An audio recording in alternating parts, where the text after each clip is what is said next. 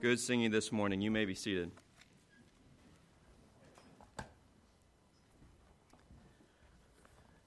Indeed, good singing this morning. Take your Bibles and turn with me to Joshua chapter number one. We get in such habits, don't we? Three songs and we're done. And Zach threw a fourth one, and this whole group on the front left over here was like, whoa, whoa, back up and down they went. That's what I was laughing at. Sometimes you all look up here and go, What's Pastor laughing at? That was laughing at that. They'll all get me after church, I'm sure. But Joshua chapter number one, going to continue in our series of walking with God and looking at Joshua. Last week we looked at victory over the flesh, Joshua's battle against Amalek. This morning we're going to look at victory through faith. His life speaks to victory. In fact, his name, Joshua, means Jehovah saves or Jehovah is salvation. The Greek transliteration of his name is the word Jesus. That's where we get the name Jesus from. So, our man of victory, Joshua, has burst onto the scene in the battle against the flesh, showing our chief enemy on the battlefield and giving us the key to victory over that flesh. Victory over the flesh comes, we noted last week, when we are faithful and fervent in fighting against it. You must get into the fight. Today, we will learn that it takes an immense amount of faith, but even the faith that is our victory is easy to understand and to hold.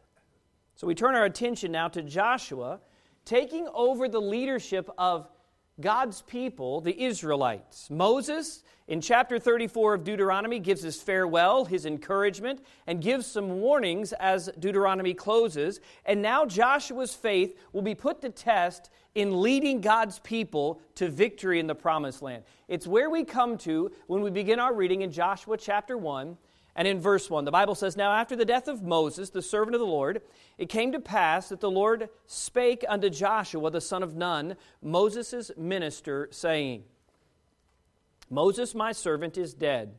Now therefore arise, go over this Jordan, thou and all this people, unto the land which I do give to them, even to the children of Israel. Every place that the sole of your foot shall tread upon, that have I given unto you as I said unto Moses, from the wilderness and this Lebanon, even to the great river, the river Euphrates, all the land of the Hittites, and under the great sea toward the going down of the sun, shall be your coast. There shall not any man be able to stand before thee all the days of thy life. By the way, if you ever doubt that Joshua is about victory, there it is. As I was with Moses, so I will be with thee. I will not fail thee, nor forsake thee. Be strong and of a good courage, for unto this people shalt thou divide for an inheritance the land which I swear unto their fathers to give them. Only be thou strong and very courageous, that thou mayest observe to do according to all the law which Moses my servant commanded thee. Turn not from it to the right hand or to the left, that thou mayest prosper whithersoever thou goest. This book of the law shall not depart out of thy mouth, but thou shalt meditate therein day and night, that thou mayest observe to do according to all that is written therein. For then thou shalt make thy way prosperous, and then thou shalt have good success. Have not I commanded thee? Be strong and of a good courage. Be not afraid, neither be thou dismayed, for the Lord thy God is with thee whithersoever thou goest. Father, help us, I pray, as we come to this man Joshua, as we look at the victorious life that is ours. But it is only ours through faith. He's overcome and shown us the secret to defeating our flesh now it's to live in the prosperity of your very presence, in the fullness of your blessings, in every word of your promise. God, as we come to this passage of Scripture and as we study this man through these first six chapters, I pray that you would help us to see the pathway to victory. Help us to understand this man and what we must do to be victorious as well. Bless us, I pray, in this hour in Jesus' name. Amen. There are three deliberate steps to victory for Joshua as it leads him to Jericho. I don't know about your life, but I thoroughly enjoy walking with God and finding moments, times, and opportunities where I can be victorious. Can you look at your life and say that it is a life of victory? Do you see the successes that God has given to you? Or is your life just one defeat after another, one problem after another? God wants you to live a life of victory. It's what He's designed us for. It's why He came to redeem us. It's why He has saved us. It's not just that someday we'll be victorious. No, it's today I can be victorious. And what we're going to discover in these first six chapters of Joshua is that life of victory only comes as we trust and depend upon Almighty God in everything that He says and does for us. Joshua's life of victory, that victory comes through faith. It starts, number one in our outlines, with a call to faith. What we read in our passage this morning is the call of God to a life of faith. Up to this point, Joshua has been following Moses' leadership. Moses has been God's man. Moses has been leading God's people. Moses has been the one that's been directing. And all Joshua had to do is be a second, an underling, somebody that just followed another great man's leadership. But now it was his choice. Now it was his turn. Now it was God's calling upon his life. And the question is would Joshua, would he himself actually answer that call of faith? God calls us to take Him at His word and act. That's what I put underneath your outline there when it says a call to faith. That is what faith is. God is calling you this morning to take what has been revealed to you from this book, whether it's in the preaching of the Word of God or in your own reading or in your own study, your understanding of this Word, what He has revealed to you, He says, do it. Will you act? It is a call to faith for Joshua. In this call to faith, it begins with the opportunities that are ours, letter A. Joshua is told two phrases three times in this passage. Does anybody want to venture to offer what those two phrases are? Be strong and be courageous. Of good courage, very courageous. So when we look at faith's opportunities, I put those as your notes underneath there. Joshua is told to be strong and of a good courage. In fact, this isn't the first time that Joshua is told to be strong and of a good courage. Back in Deuteronomy chapter 31, Moses, in his farewell address, is talking to the children of Israel, tells them to be strong and courageous. But then in verse 7, he looks directly at Hoshea, Joshua, the son of Nun, and he says to him, Be strong and of a good courage. He has his mentor's approval. You can do this. But guess what? It can't be Moses' faith. The opportunity is that he can answer the call to faith, but it can't be somebody else's. Kids, you cannot have your parents' faith. It has to be your faith, it has to be your trust. Every person that's come to faith in Jesus Christ understands this truth. Here in chapter 1, in verse 6 and verse 7, and again in verse 9, God says, Be strong and of a good courage. Be strong and very courageous. Have not I commanded thee, be strong and of a good courage, in verse number 9. You get the idea that God wants then from us dedication, strength, boldness, and an engagement from His people. He wants us to act on what He has told us. He especially wants this from those he, who He chooses to lead His people. Weak, willed believers will never accomplish anything for God. You might show up at church on Sunday morning, but if you never gain the victory in your spiritual life, if you never choose to pursue God in and by the faith that saved you, you'll never accomplish it. You'll never be victorious. Joshua is victorious through his faith. God wants our spiritual man, our Christ like man, to be strong, to be courageous, so that we might be victorious. Every believer is given two opportunities in every choice that is presented to us. Every opportunity that comes to us has these two responsibilities within it. And this comes with the call of faith. First, to be strong. I put these in your notes. There's no surprise to you in this. You don't even have to fill anything in. You need to think through with me. What does that phrase to be strong mean? Well, in the original language, it means this to, it means to grow firm in our grasp.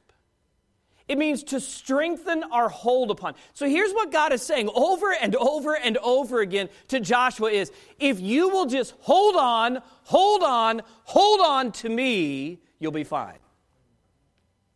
You know, we read this sometimes, you know what? I just need to be strong.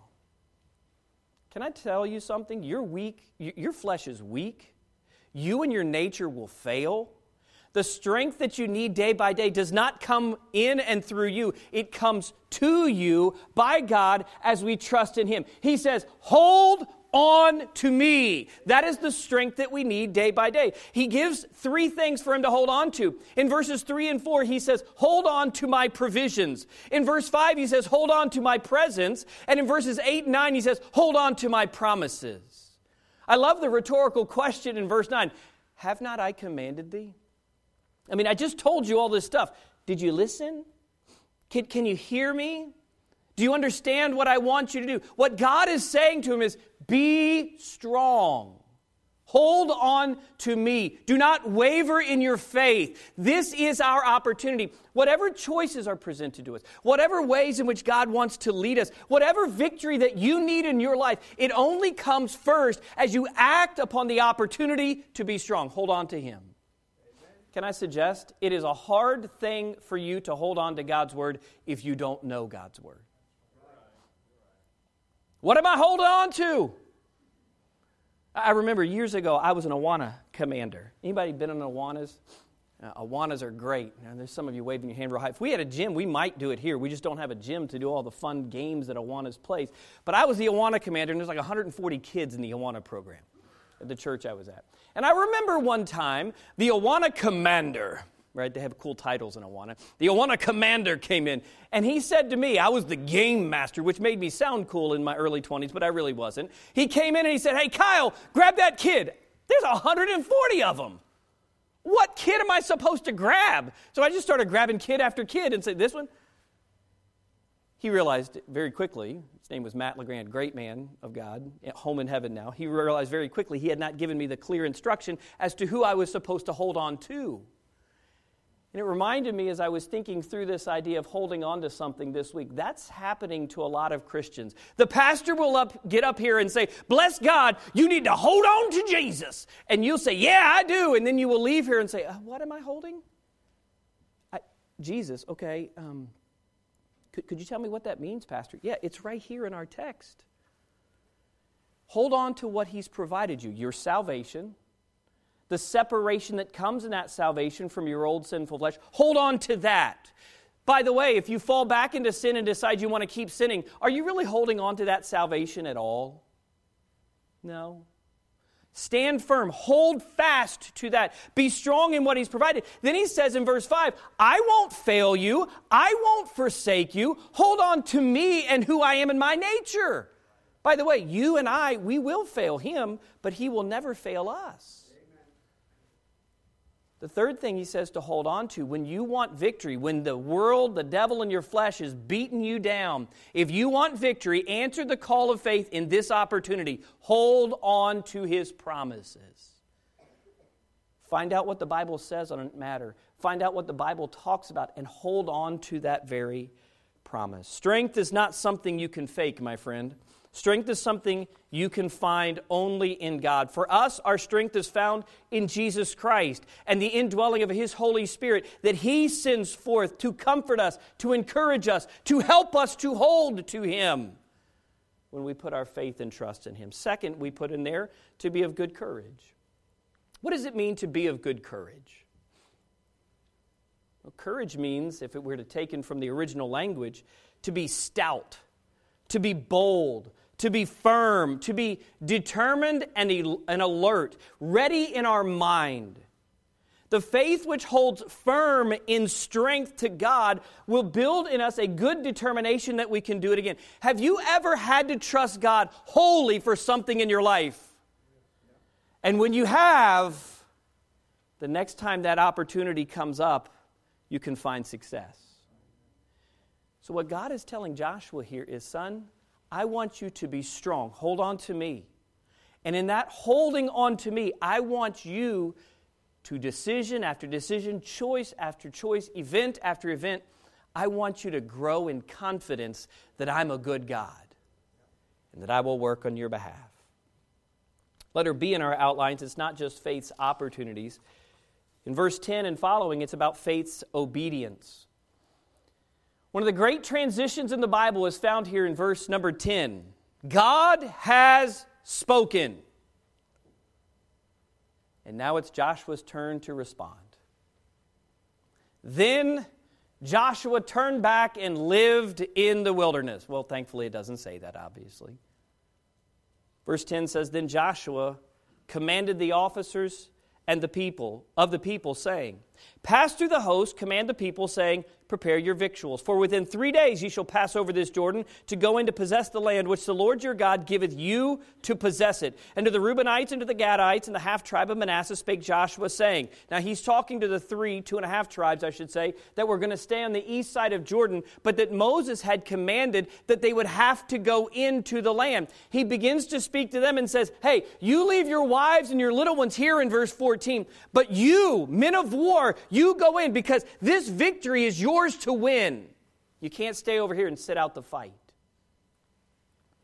We find Joshua as a great leader, a great commander, a great answerer to the call of faith, a victorious man who is strong and courageous, turns and acts.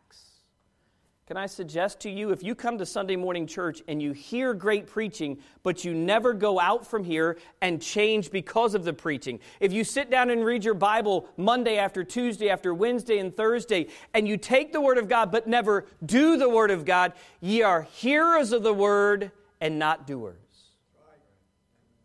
In verse 10 it says, Then Joshua commanded, he acted. By the way, parents, Never underestimate the importance of your obedient actions before God, but also before the eyes of your children.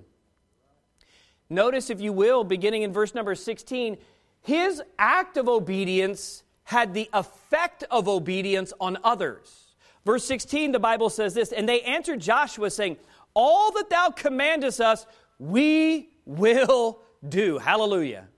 When you choose, friend, to be obedient, you will make an impact on others. By the way, that's the beauty of a strong church community. Within the body of Christ, we draw strength from each other because we don't just know the Word of God, we do the Word of God as we act, we affect others. Oh, if Kyle can do it, I guess I can do it as well. And I may be thinking as the pastor, well, praise the Lord, if they can do it and endure this conflict or go through this trial by faith, trusting God, I can too. Amen. It's the effect. They go on to say this All that thou commandest us, we will do, and whithersoever thou sendest us, we will go. Verse 17, according as we hearken unto Moses in all things, so will we hearken unto thee. Only the Lord thy God be with thee, as he was with Moses. Here's, they're not equivocating here. They're not hesitating here. What they're saying is, we recognize your obedience and we want to follow you just like we followed Moses. Remember who this is. This is a second generation of Israelites. The first generation had all died in the wilderness because they lacked the effect or the obedience they lack faith and trust in God. Well, we're going to skip chapter 2. So if you'll turn over to chapter 3. Now, some of you are thinking, why? Well, the answer is Rahab and her story is very compelling. But it doesn't teach us or add to us, particularly, any details of Joshua's victory through faith. I will make this aside as we turn over there. There's a lot of things to note about Rahab as an example or as a type of the New Testament believer. Rahab was a first sinner who was living, secondly, in a condemned realm.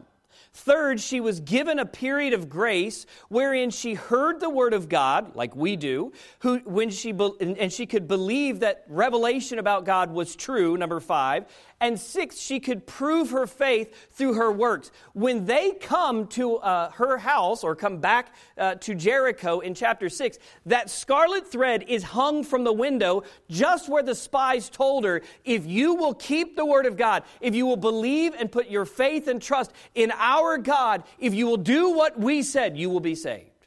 She's a perfect picture of the New Testament saint.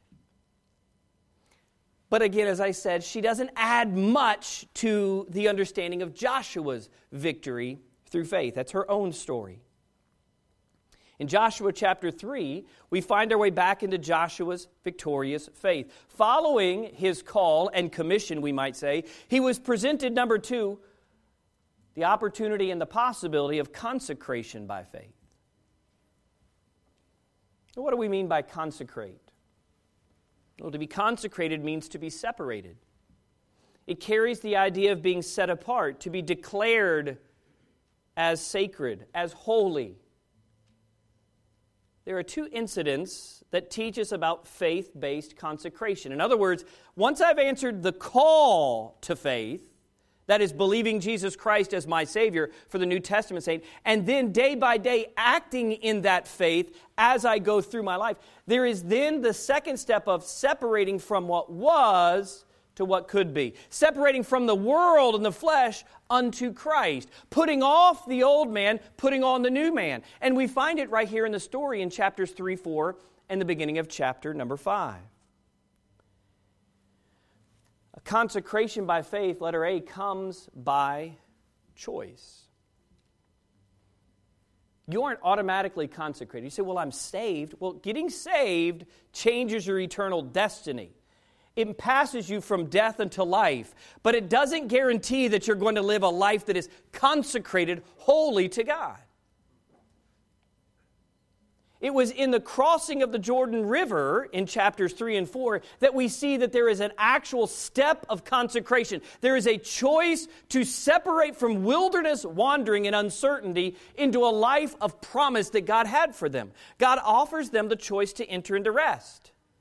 The two choices on the shelf would be these. To stay in the wilderness meant wandering without a home, without security, without His promise, without God's presence, without God's power, and without His provisions. To enter into the land meant all of these things were theirs. But they would have to fight through their faith the enemies who sought to steal and destroy that peace and rest. All along, though, they would be assured of this God's full power provision, person, and presence would be with them. You say, Well, I don't know if I want to make that trade. You should make that trade. If you choose to consecrate yourself wholly unto God, you will then get the full blessing of God's presence in your life. It's a good place to live. This choice for Joshua would bring God's blessing but this choice by Joshua would also bring the enemies cursing and fighting. Sometimes a lot of Christians in, entering into the promised life that God has given to us in salvation are shocked. I mean, shocked that people don't appreciate what they're trying to become. May I suggest to you, you should stop being shocked. Embrace not being the oddball or the one that angers everyone, but embrace the fact that you are consecrating yourself wholly unto God. And in making that choice, it naturally sets those who don't love God as our enemies. One of the great truths in the Bible is when we come to chapter number six, and we'll get there in just a moment, but it basically says the entire group of people that was in the city the entire group of individuals in that area, chapter 5 and verse 1 starts the same way. Everybody in the land was afraid of Israel. Why? Because Israel had chosen to consecrate themselves unto the Lord. And they knew the God of Israel would do anything and could do anything. By faith, Joshua and the Israelites entered the promised land. By faith, we must choose to enter into the life that God promises us. Hebrews 11, verses 1 and 2 says this Now faith is the substance of things hoped for, the evidence of things not seen. For by it, by faith, the elders, by the way, that group of elders here is Joshua. We could read that right here to say, For by it, Joshua obtained a good report. The Old Testament saints understood that choice is at the core of a consecrated life of faith. You want to be victorious? Then you're going to have to choose to separate unto holiness, unto God. And notice some of the choices or the pattern of the choices that Israel and Joshua made. In your Bibles, go to chapter 3 and look in verse number 5 with me.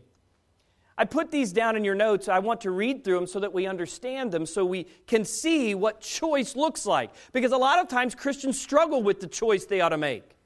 They make a nebulous agreement with God in an invitation, pray it, and walk out and don't do anything from it.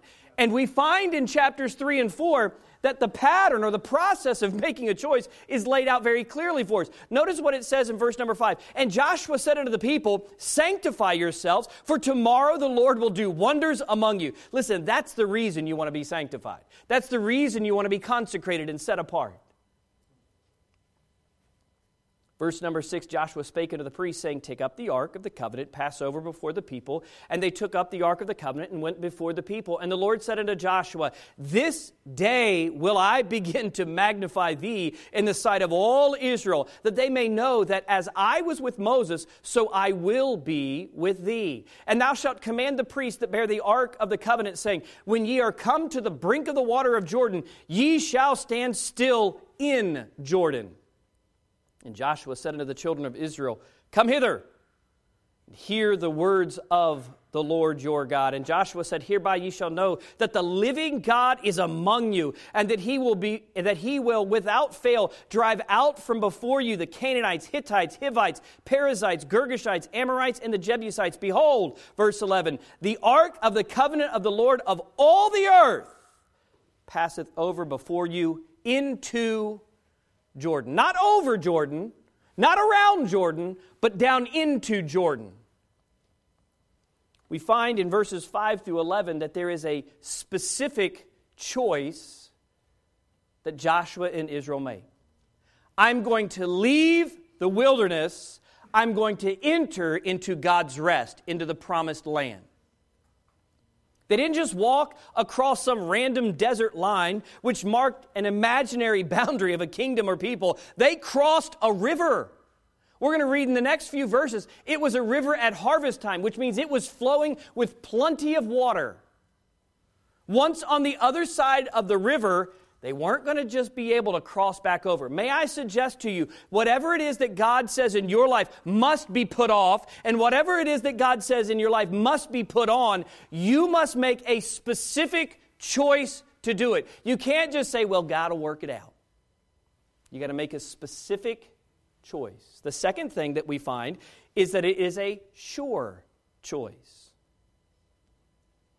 We keep reading in verse number 15. The Bible says this in chapter 3 of, uh, verse 15. And as they bear the ark, and as they that bear the ark, excuse me, were come unto Jordan, and the feet of the priests that bear the ark were dipped into the brim of the water. Now, pause for just a second. How do you think they did that? This is where all of us remember Sunday school, right? I mean, did they do it like this? Again, they're bearing the ark. The guys on the left side got it on their shoulder, staves are going through, and they're carrying it. And the first two guys come to the water. Is it I mean, at some point, even if it was E, it's still a committed step. I mean, once I take the step, I have to come down into the water. And I'm in. When you make a specific choice, be sure that your choice will mark who you are. Once they hit the water, that was on. The choice was real. When you want to consecrate your life to God and you make choices, there will come moments where you have to be confident and sure. Amen.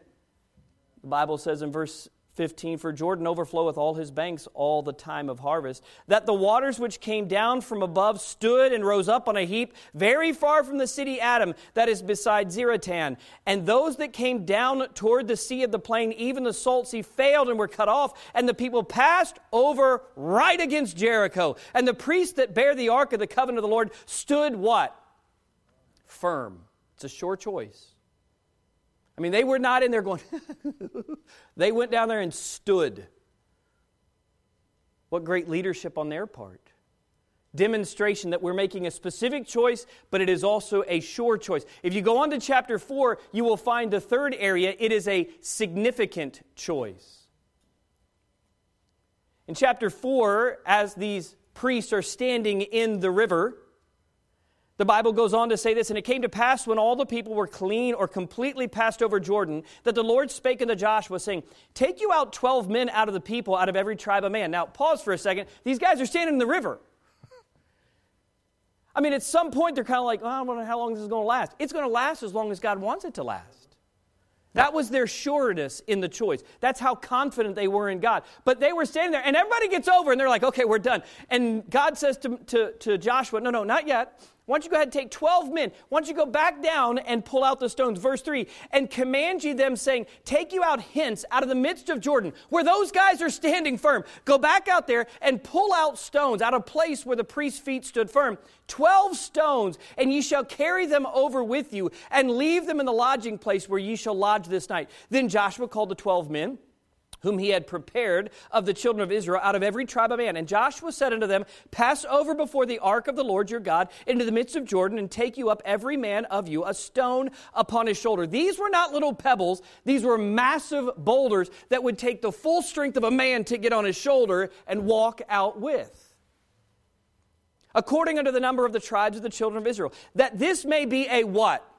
Sign. This is the significance of choice. When you make a specific, sure choice, it will have an impact, it will be significant to you sign among you that your children ask their fathers in time to come, saying, What mean ye by these stones? That ye shall answer them, that the waters of Jordan were cut off before the ark of the covenant of the Lord. When it passed over Jordan, the waters of Jordan were cut off, and these stones shall be for a memorial unto the children of Israel forever. In other words, God says, when you choose by faith to make consecrated choices of putting off the old man and putting on the new man, those choices must be specific, they must be sure, and they will be significant significant. The question for most Christians is do they want to be consecrated? We're just happy living in defeat, living on the side. We don't want to make hard choices. I would submit to you this morning that hard choices are part of the Christian life and they're the pathway to victory. Consecration in our Christian life follows the same pattern. God does not want you to just be saved. He wants you in your salvation to make specific, sure, and significant choices to follow Him and thus enter into His rest and victory. Consecration comes by choice, but letter B, it comes by circumcision. Or we might say the cutting away. Throughout the Bible, physical circumcision is always a picture of a spiritual truth. After God called Moses to lead Israel, he and his sons were circumcised. So much so that his wife, who was not a Hebrew, called him a bloody man. She was mad at the idea that this had to happen. According to Exodus 12, this was a necessary circumcision procedure for males to participate in in the Passover feast. When we come to the beginning of chapter 5, that is what's happening to these men. In, cha- in fact, chapter 5 and verse 10 said it was the time of Passover. To truly understand God, to gain the victory, we must cut away our flesh. Joshua was part of God's demonstration against Amalek, the flesh. But here we find in the promised Christian life how we are to routinely and righteously cut off or put off our flesh. Circumcision pictures putting off that which is sinful. In the New Testament, it illustrates putting off the old man. Joshua and the people could not have victory in the promised land by disobeying God. Stop and think about that. if they are a type and a picture of us in the promised life, you cannot have victory in your promised life if you say, I know what God says, but I'm not going to obey Him. Can't do it. That element of you, you have to cut out, you have to cut off. You have to remove that part of the flesh. Christianity today, it is not enough for us, friend, to say, Well, I died with Christ in my salvation. It must be a daily reality for you. Consecration means cutting away the flesh. We must, uh, circumcision, I mean, I should say, means cutting away the flesh. We must make this truth practical in our daily life by putting to death the deeds of the flesh, Paul tells us in Romans chapter 8. The New Testament Christian in Christ must put off the body of the sins of the flesh. Here's how Paul says it to the Colossians in Colossians 2, beginning in verse 9 For in him, in Christ, dwelleth all the fullness of the Godhead bodily, and ye are complete in him, in Christ, which is the head of all principality and power, in whom also ye are circumcised with the circumcision made without hands. It's not physical, it's spiritual in putting off the body of sins uh, uh, of the sins of the flesh by the circumcision of Christ. It is Christ then who comes in and says, "That must go, this may stay." It's not you. It's His Holy Spirit speaking in and through to you this morning, either through the preaching or through the Word of God daily, saying, That has to go. And I can tell you for a long time in my life, when I finally got my heart right with the Lord in my mid 20s, that God was going to live and work through me, that was the process, and to this day has always been the process. What has to go, what needs to come in. This circumcision, by the way, back here in Joshua, happens at Gilgal. Do you know what Gilgal means? It means a rolling away or a rolling. It demonstrates their willingness to consecrate themselves wholly unto God. Just let them all roll away. Stop living in the flesh, he says. It's a lesson for us believers. Paul to the Galatians said this in Galatians 2 and verse 20 I am crucified with Christ, nevertheless I live, yet not I, but Christ liveth in me. And the life which I now live in the flesh, I live by the faith of the Son of God. I live the promised life, you could say who loved me and gave himself for me. For Joshua and for Israel, it was a demonstration that this was God's promised land. As believers, the idea of a spiritual circumcision is that God, this is God's life of promise. It is not your life to be lived anymore. The consecrated life is a victorious life through faith. So Joshua has crossed Jordan. It was a choice he made. He cut away his flesh because he was told to do so that he might be consecrated. Now, all that's left is victory. At the end of chapter 5 and through chapter 6, we find a conquest in faith. I said at the beginning of the message God wants you to be victorious. Some of us have this picture of God that He's constantly waiting for us to mess up. That is not the correct biblical image of who God is. God is always looking to see you succeed, He wants you to be victorious. Far too often we look at our Christian life and don't even make the effort to try and live victoriously. God wants us to enjoy our Christian life. He wants us to demonstrate the freedom and the life that is found in His power, His purpose, His plan, His very person. The end of Joshua 5 through chapter 6 shows us just how simple victory is for us if we will do the first two things answer the call to faith and consecrate ourselves by faith to Him. But in chapters 5 at the end and chapter 6, we find two required components for conquest. How do we assure victory? Letter A find heaven's captain. I don't know about you, but for many years of my life, I always wondered why Joshua 5 and verses 13 and following are there. I mean, God's already commanded him, God has already worked with him, God has already done for him, God is already there. It is very obvious that he's going to prosper him. And then we read this beginning in verse 13. It came to pass when Joshua was by Jericho that he lifted up his eyes and looked, and behold, there stood a man over against him. In other words, a man who was literally facing him, is what that can be read as. with what? His sword drawn in his hand. Gulp.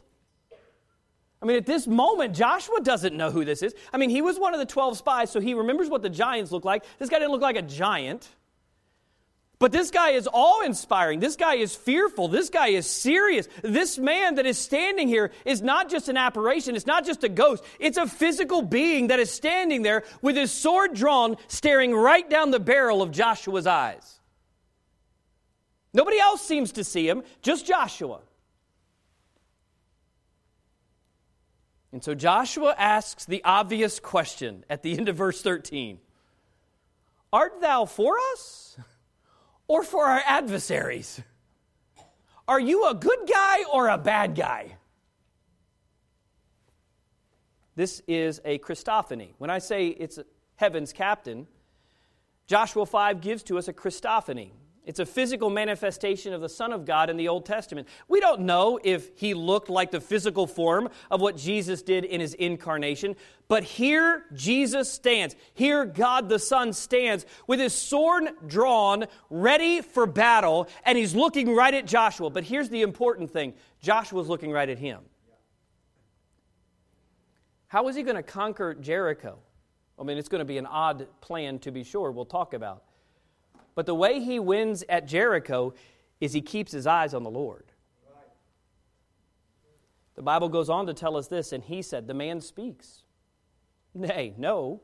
But as captain of the host of the Lord am I now come. In other words, I have many roles, I have many responsibilities, but right now I'm showing up to you as the captain of your hope, the captain of your salvation, the captain of victory.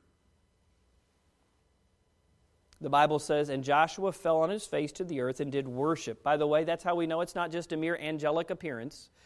None of the angels in the Old Testament or the New Testament, when they would appear to people, would accept or receive worship because they're not God. It's what makes Lucifer Lucifer is that he wants man to worship him because he's corrupted what God's divine created order is. Worship only belongs to God. And this captain of the Lord's host stands here and receives the worship because it's God. Joshua was going to be victorious because he had found God. He had found the captain of his salvation.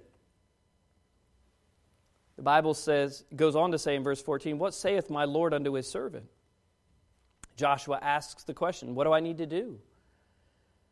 Verse 15 And the captain of the Lord's host said unto Joshua, Loose thy shoe from off thy foot.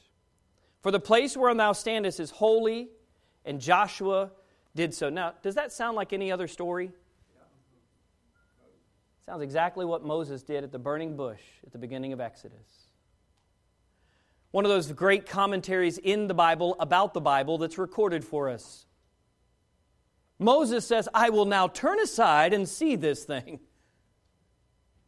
Moses is writing about his own internal conversation. And the answer is the internal conversation melted away because the burning bush spoke. Take off your shoes because you're standing on holy ground. Victory through faith comes only, my friend, as we draw near and worship the one who will fight for us. So I ask this morning what areas of your life do you need victory in.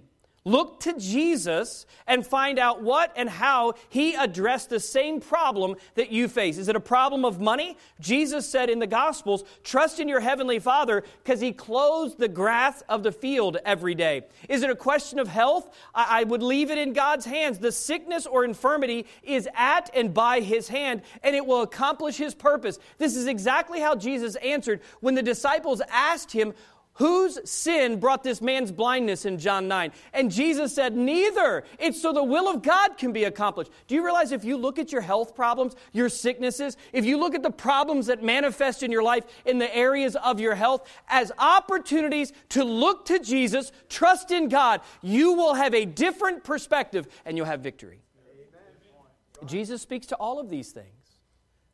How about worry over the future? Jesus said on the Sermon on the Mount, take no thought for your life. That deals with worry right there. He goes on to say, Your heavenly Father cares about birds. If He cares about bo- birds, how much more valuable are you than they? You're worth a lot more than a bird. Whew. Sometimes I've been told I'm not worth a hoot, but I'm at least worth more than a bird. What I learned this morning.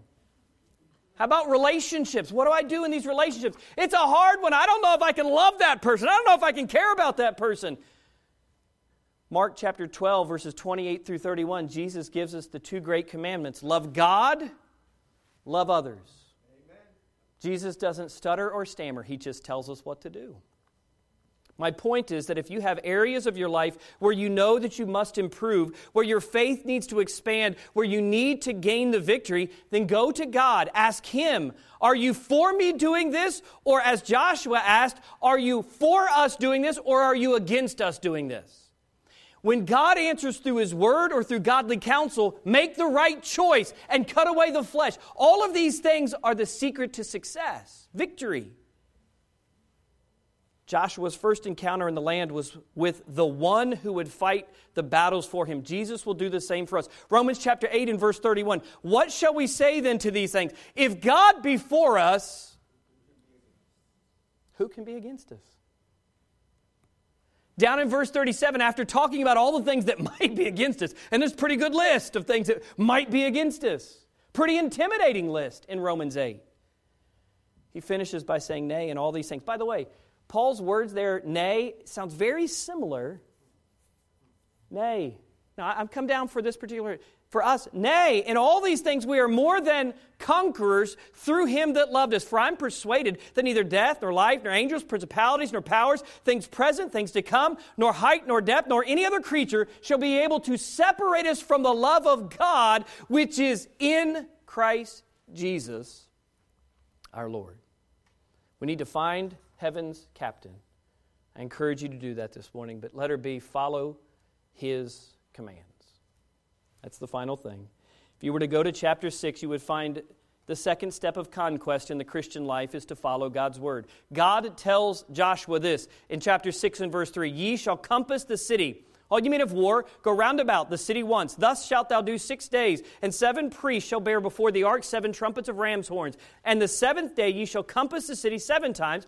And the priests shall blow with the trumpets. And it shall come to pass that when they make a long blast with a ram's horn, and when ye hear the sound of the trumpet, all the people shall shout with a great shout. You know what? After the early service, Mark Woods came to me and he said, Pastor, do you know what they shouted? I thought I'd never have thought about that. I mean, Mark's been in the church for 15 and a half years from the day one, and he picks this morning to blow my brain. I don't know what they shouted, but this is what God told him to do. And they shouted. It says, The wall of the city shall fall down flat, and the people shall ascend up, or go straight up every man before him. That's a pretty straightforward command. Just do what God says. If we continue in chapter 6, here's how Joshua both interprets and then passes along God's word. Beginning in verse 6, Joshua the son of Nun called the priests and said to them, Take up the ark of the covenant. Let seven priests bear seven trumpets of ram's horns before the ark of the Lord. And he said unto the people, Pass on and compass the city, and let him that is armed pass on before the ark of the Lord. And Joshua, down in verse 10, commanded the people, saying, Ye shall not shout, nor make any noise with your voice, neither shall any word proceed out of your mouth until I bid you shout. Notice what I did there. I just kept getting quieter. I got the idea that as they started walking up to that hill, they got right around the edge of that city. Everything was very quiet. Nobody could hear anything. No sound, no nothing. Day after day after day, all they did was listen to God's word, walk around that city. Some of you are like sitting on pins and needles, wondering when I'm going to shout. I've preached twice this morning, and I'll preach again tonight. I will not shout at you because I don't know what they yelled. But the seventh day came, and they shouted. The trumpet blew, and they shouted, and they went up and conquered. It seems that Joshua wanted the people to understand the totality of obedience. He conveyed exactly what God said. By the way, as the leader and the commander, as a warrior himself, I'm sure it didn't make sense. But guess what he had? He had precedence, something strong and courageous, something he could hold on to. What was it? It was the battle of Amalek. I don't know how this is working, but I know it's working. And here God gives him another odd way to beat a city, but it wins every time.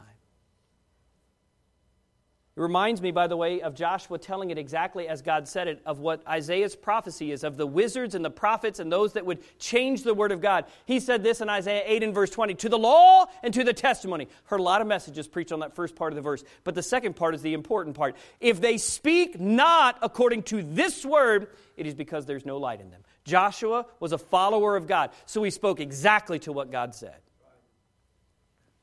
Joshua was serious about obeying God's word. That is the only way to be victorious, for it demonstrates your true faith in Him. If God's told you to do something from His book and you just patently don't do it, you'll never be victorious.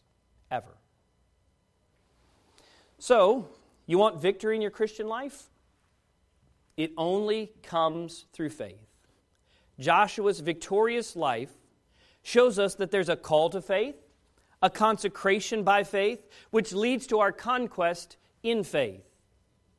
This morning, as we bow our heads in prayer in just a moment, perhaps you should talk to the Lord about an area of your life where victory seems to be eluding you. Maybe you've never answered the first call to faith in salvation. For the rest of us, the faith that we have is the only way that we can please God. The writer of Hebrews said it this way without faith, in Hebrews 11 and verse 6, it is impossible to please him.